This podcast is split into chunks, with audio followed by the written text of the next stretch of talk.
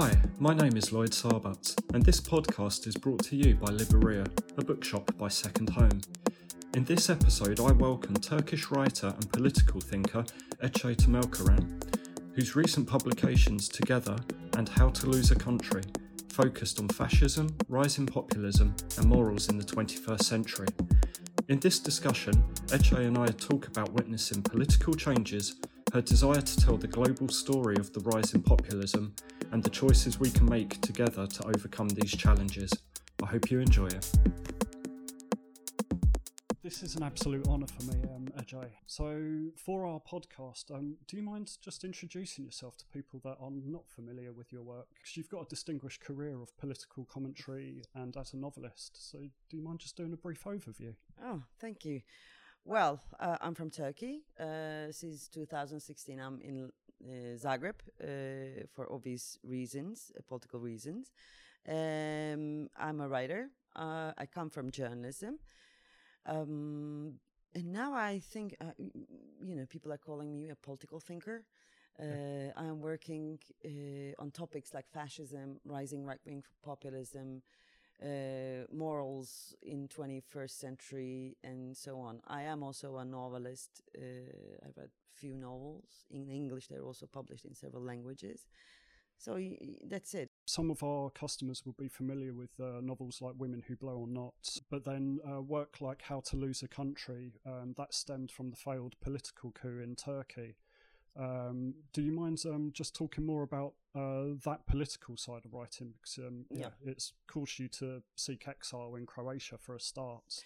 Well, to start with, we don't call it an ex- exile. Okay. Because that word is uh, one too heavy. Second, it leaves you eternally homeless, and more, most importantly, it gives you this title of nobility, and it kind of separates you from the refugees, and they are not heard enough, whereas I am constantly pushed to talk about my pain, so to speak. Okay. So, uh, for several reasons, I don't like the word exile. But yeah, uh, in 2012, due to these two um, articles that I've written in a newspaper, uh, I lost my job, and then it was there was a big, massive um, character assassination Mm. And then there was Gezi, and then there was in 2016 the coup d'etat attempt. Yeah. So everything became uh, quite unbearable for me. So I had to leave the country. But then after leaving the country, I didn't want to talk about my country only because that is what you are forced to do when you're coming from so-called periphery countries. Yeah. Uh, I wanted to tell uh, the story of the West to the Westerners because I was already aware that uh, what we had been through in Turkey was happening in the Western democracies. So I wanted to write a global book uh, laying out seven global patterns of uh, new fascism, rising right wing populism. That's how How to Lose a Country came together.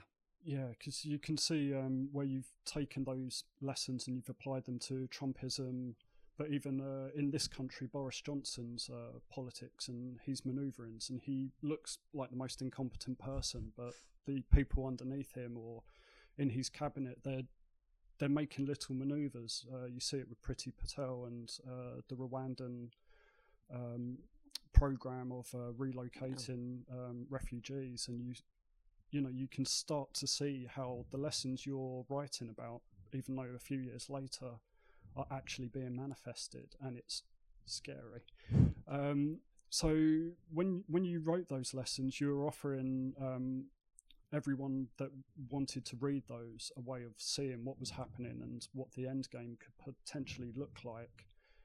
But you, um, in together, it looks like you've offered uh, a collective, like a, a, call to action. Um, mm-hmm. I mean, it's called together, so it is. Um, it's, it's a a book about choices that we can make. Um, shall we get into that because that seems like a sure. bit more. But upbeat. before getting into that, I have to get this out of my chest. Hmm. if I was a white middle-aged established man, Westerner, yeah, I would have made a, amazing career out of I Told You So because it wasn't only How to Lose a Country. Before that, uh, and that was published in 2019, before that, in 2016, I was already telling in London in, in public speeches Mm. that Boris Johnson is going to be your prime minister. Brexit will ruin you and it will happen, and Yeah. so on and so forth. You know, there were several things. So yeah, I turned myself into this Cassandra coming from the you know shores of Middle Mediterranean. so Yeah. um, I wanted to kind of like s- speed up the things Yeah. for Western society, Western democracies, because this is going to happen, you know. And but then it, it took some time for them to get convinced. Yeah. The problem is, uh, after a while, it is not easy to stop that uh, course of you know history, and I think Britain is very close to that point where it will become irreversible, because it's not only a political collapse that we are going through. Right wing populism or new fascism is also a moral collapse. And that moral collapse is damaging, almost eradicating all the moral consensuses of a society. I mean, like, I wouldn't ever imagined Yeah. that a prime minister um, is not leaving his position because of a shame, shameful situation. Because th- I know how shame is a strong sense in this country. How it's a very you know strong institution Yeah, actually. you would think it's integral. Exactly. Yeah. On the other hand, this is the new uh, world order, so to speak, in politics. And shamelessness, as I told in How to Lose a Country in detail, shamelessness is one of the pillars of this new political order. But then, you know, when all is lost, when all moral consensuses are shaky and like broken, Yeah. then you ha- need another book. That's why I wrote together. Okay. Uh, okay, f- tragically funny, but How to Lose a Country became more and more timely after it was published. Unfortunately, Yeah. I wrote. I write these books when they are, you know, read. I cannot be happy.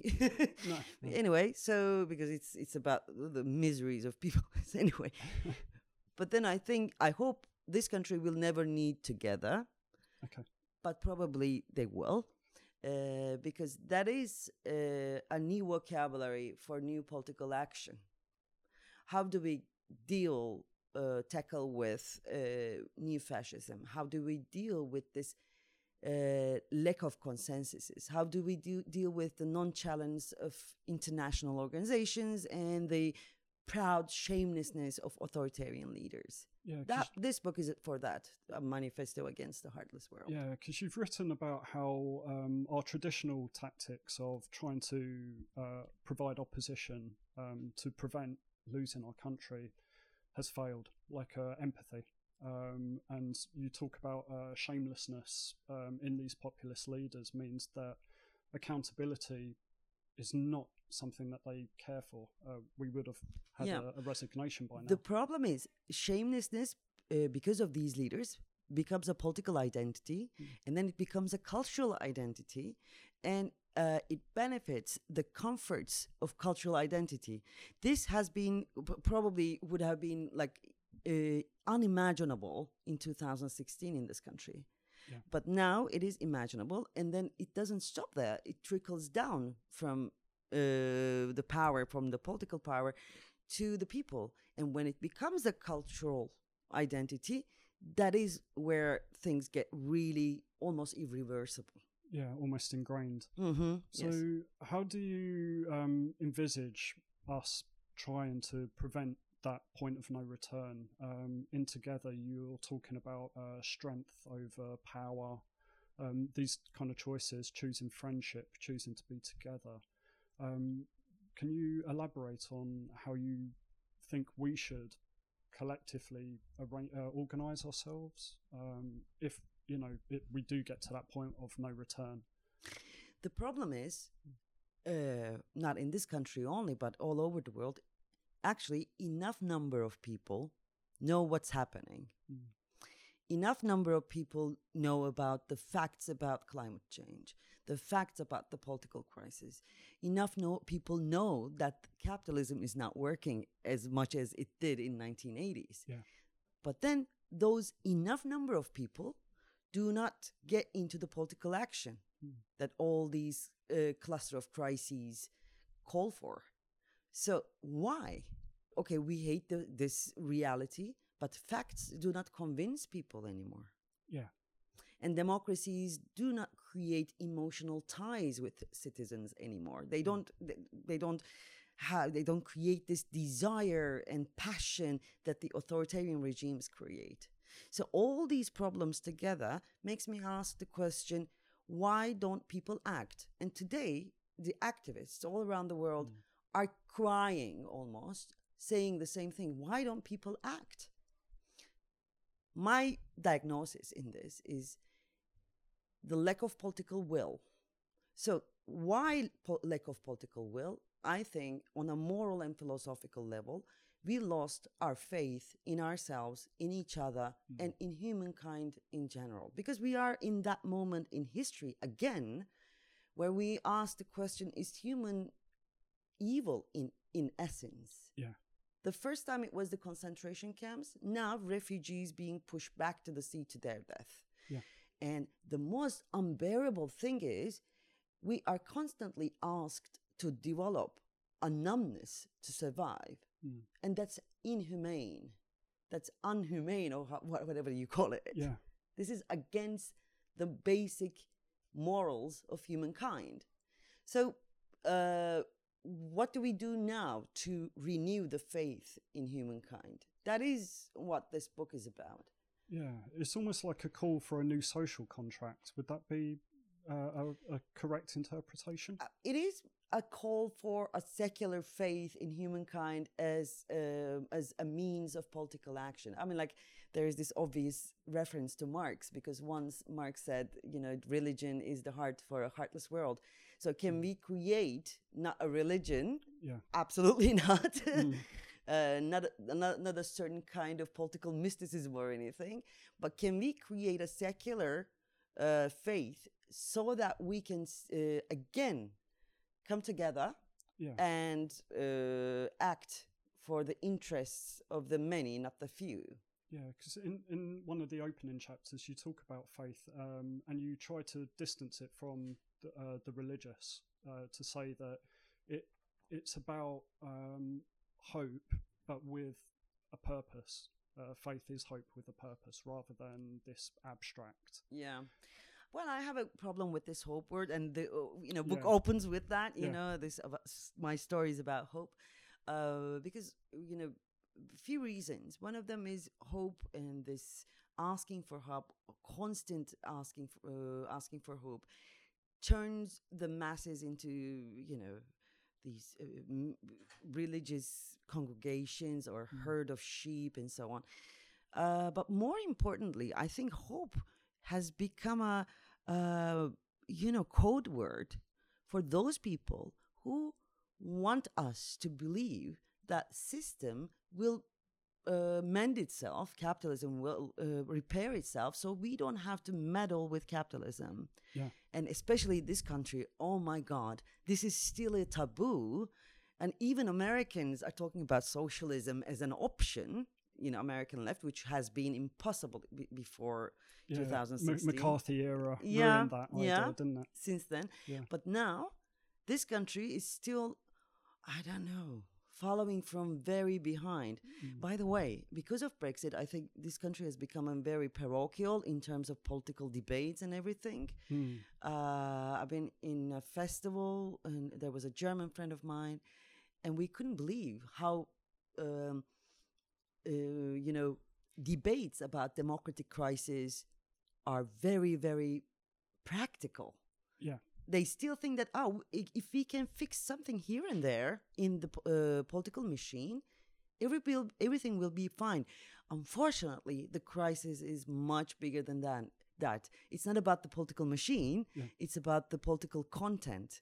And uh, I hope you know it, it won't be too late before they see this. No, I, I, I'm, a, I'm a bit more pessimistic. I'm, uh, I'm sorry to say. I, I feel like we, as a country, we need to hit rock bottom. Um, I feel like uh, Britain's uh, been dining out on this age of empire, and we've been arrogant for too long. And and we saw that with Cameron calling a snap referendum. You know, Mhm. no checks or balances, going to put my faith in the people. It's like you got that so wrong.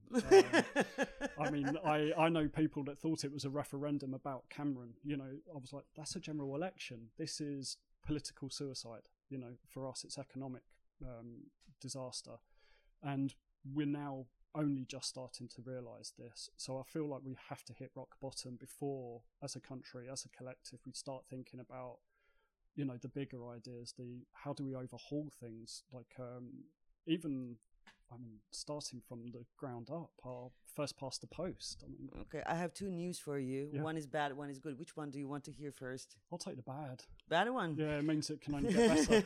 yeah. Well, unlike physical space, Mm. political space has no bottom.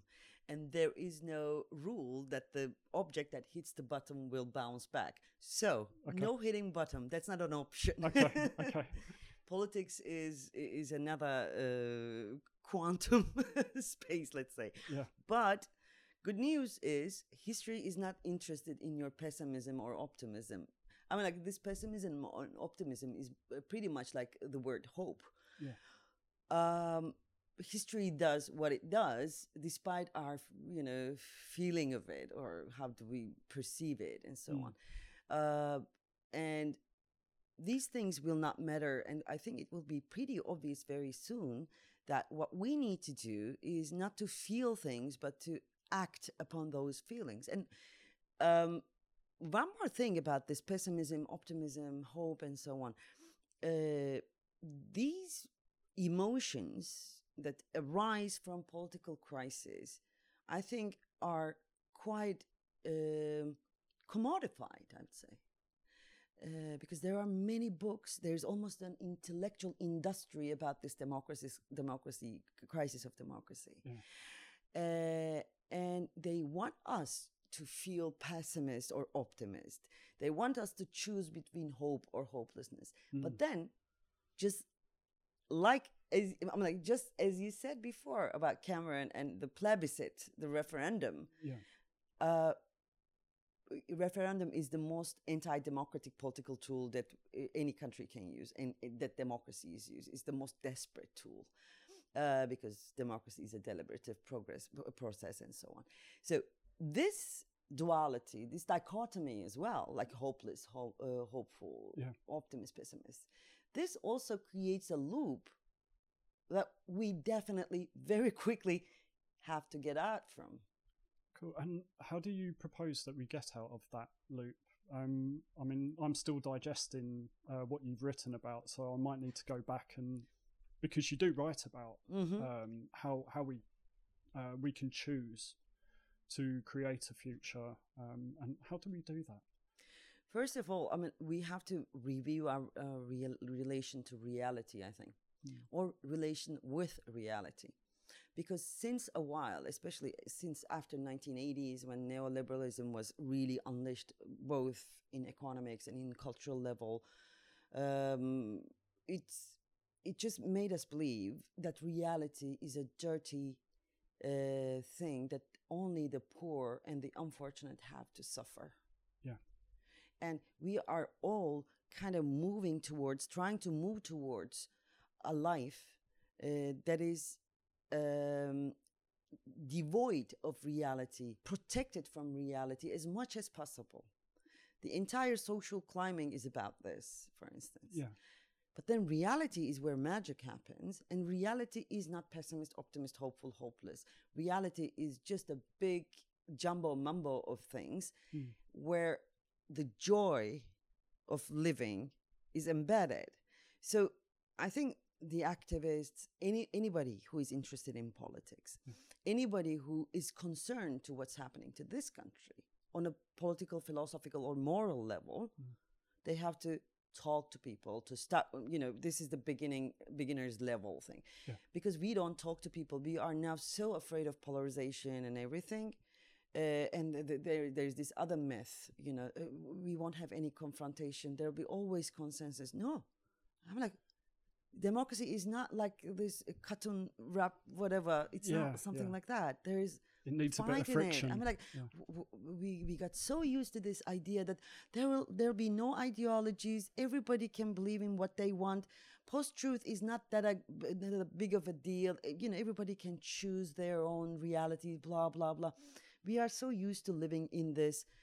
Unless you break the rules of free market economy, Mm. you are allowed to do whatever you want, kind of freedom. So we started thinking that reality is is a scent pool that we are all going to play together. No, it is not. It's a there is there must be a political fight. I, d- Yeah. I don't mean violent, you know, fight, but there must be a political debate ongoing and very heated. Uh, and in order to do that, we have to reconsider and review our relation to reality. I think Okay. And reality in its you know widest sense. yeah, in its entirety Uh, rather than like pinpoint. no, no, Yeah. no, I mean it in a f- as a philosophical term. Reality. Okay. I mean the entirety of it. Wow.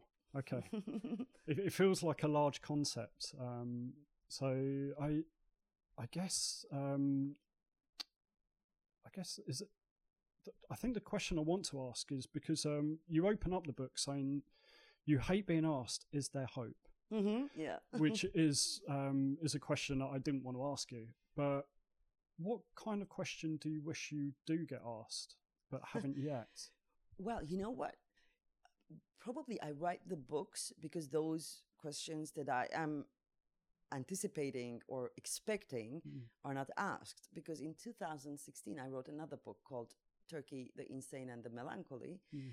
And I was telling the audiences in London uh, that this is going to happen to you as well. What happen, happened in Turkey will Yeah. coming to you soon. And they, I thought they would ask, so what should we do?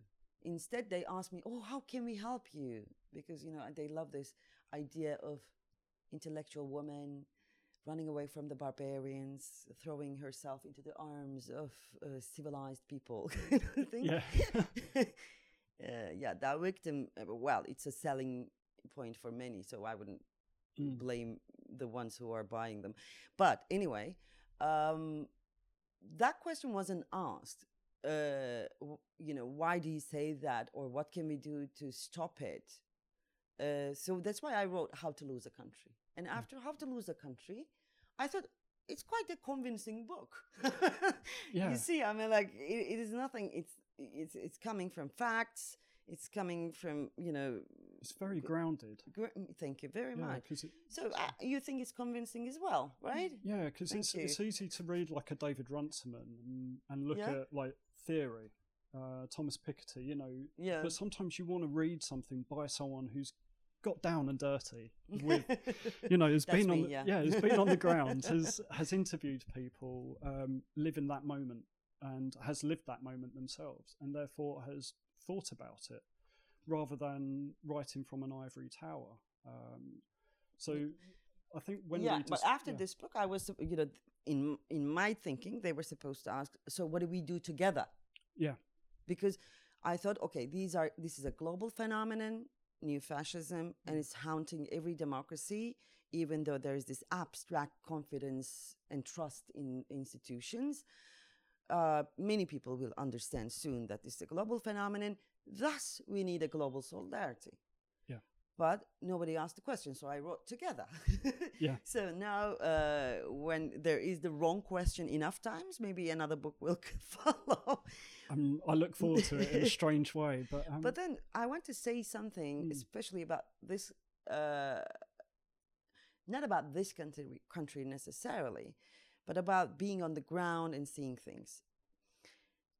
Well, I, I already told that these things, you know, fascism doesn't come to town with boots and, you know, yeah, it's an yeah. insidious creep. I think it's an insidious creep and it, it most of the time um, the victims of these regimes do not recognize uh, those bloody people who bring the malaise to the country all right Yeah.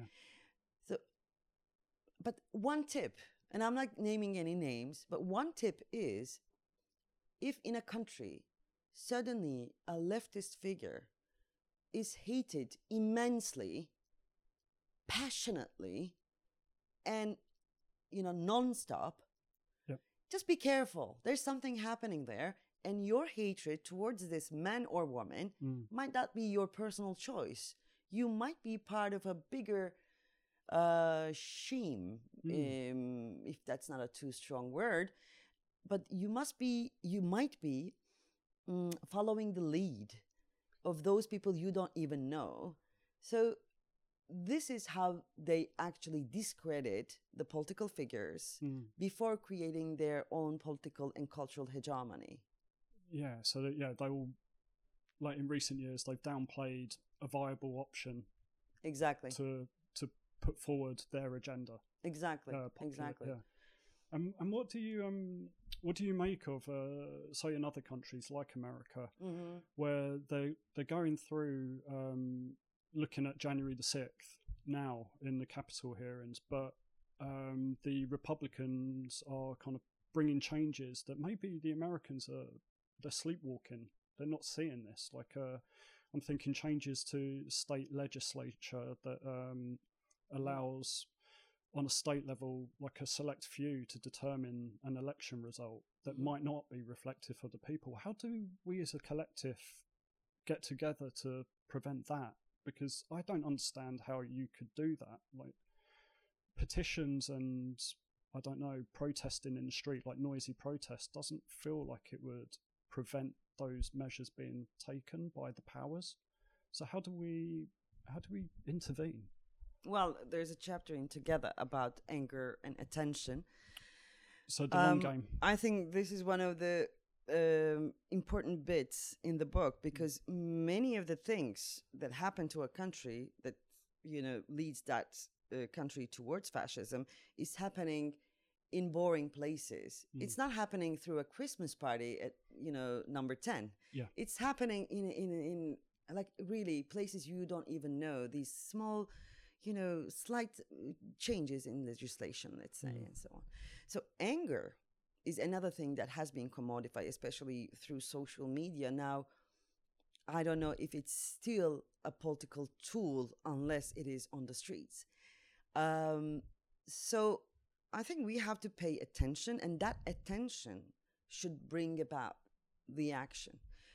Democracy is not a very, um, how shall I put it, exciting thing. Democracy is a very boring thing. Yeah. But you start to understand that that boredom is an amazing thing when you lose it. Mm. Uh, so in order to get bored, we have to really hold on to this. Um, we have to keep paying attention, and uh, we have to uh, risk being less cool, so to speak. yeah If you know what I mean. Yeah stop going for the glamour but Yeah. just um yeah like you say pay attention Yeah. look for that like longer term kind of uh action Yeah, you mentioned Capitol Hill. Yeah. How did how did Capitol Hill happen? Probably, okay. There were people. They were gathered. Da, da, Yeah. But then, how did it became? Uh, how did it become possible? Because there were certain people in certain places that have been appointed by Trump. They just open uh, the doors, so to speak, for this to happen. yeah and it might have been just allowing trump to tweet you know certain kind of ideas of his that just fermented Mhm. it, it could have just been a, a longer thing that we just thought nothing of we might have forgotten the next Exactly. week and then Another thing, I mean, like uh, today, nowadays, uh, Rwanda uh, thing is happening. They are pushing back. Uh, you know, they are sending the asylum seekers to Rwanda. Four thousand. How many kilometers? I don't even remember. mm, And they probably they're going to stay there for months and so on. Uh, refugee issue, issue is a very complex and very difficult question. I know that. mm, But then this is like literally against the law, international law, and all the international agreements that uh, UK is part of. Yeah. Uh, but then, of course, nobody wants to read that agreement. Nobody wants to do this and that. You know, that's the boring part of the situation. And uh, but in order to really do something politically, change something, yes, tho- that boring part of the job is the crucial part of the job. Thank you for listening. I wish to thank Ece for sharing her time, energy, and insights. Visit our website, libreria.io, for news of future events and book recommendations.